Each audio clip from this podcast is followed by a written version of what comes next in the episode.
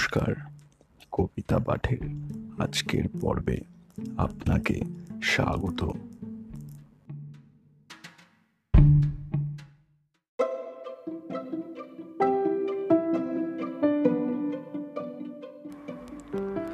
আজকে আমার নিবেদন কবি সুকুমার রায়ের কবিতা অবুঝ।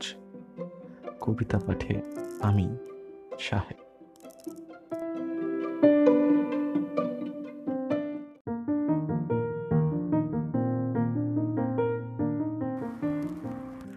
চুপ করে থাক, তর্ক করার বদ অভ্যাসটি ভালো না, একেবারেই হয় না ওতে বুদ্ধি শক্তির চালনা।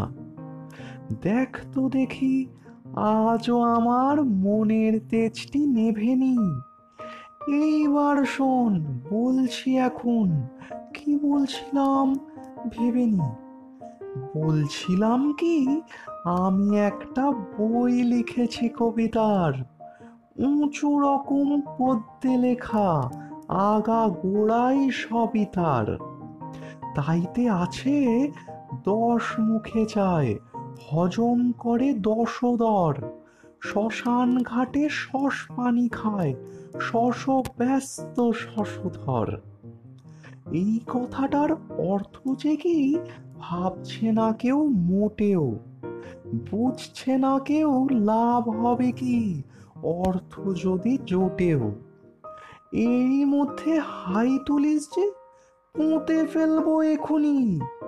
ঘুঘু দেখেই নাচতে শুরু, ফাঁত তো বাবা দেখনি। কি বললি তুই? 57 বার শুনেছিস ওই কথাটা?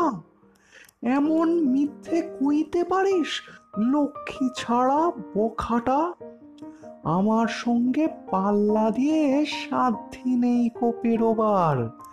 হিসেব দেব বলেছি 14 বার কি 13 বার। 57 তুই গুনতে পারিস? মিথ্যেবাদী, গুনে যা। ও শ্যামা দাস, পালাস কেন? রাগ করিনি, শুনে যা।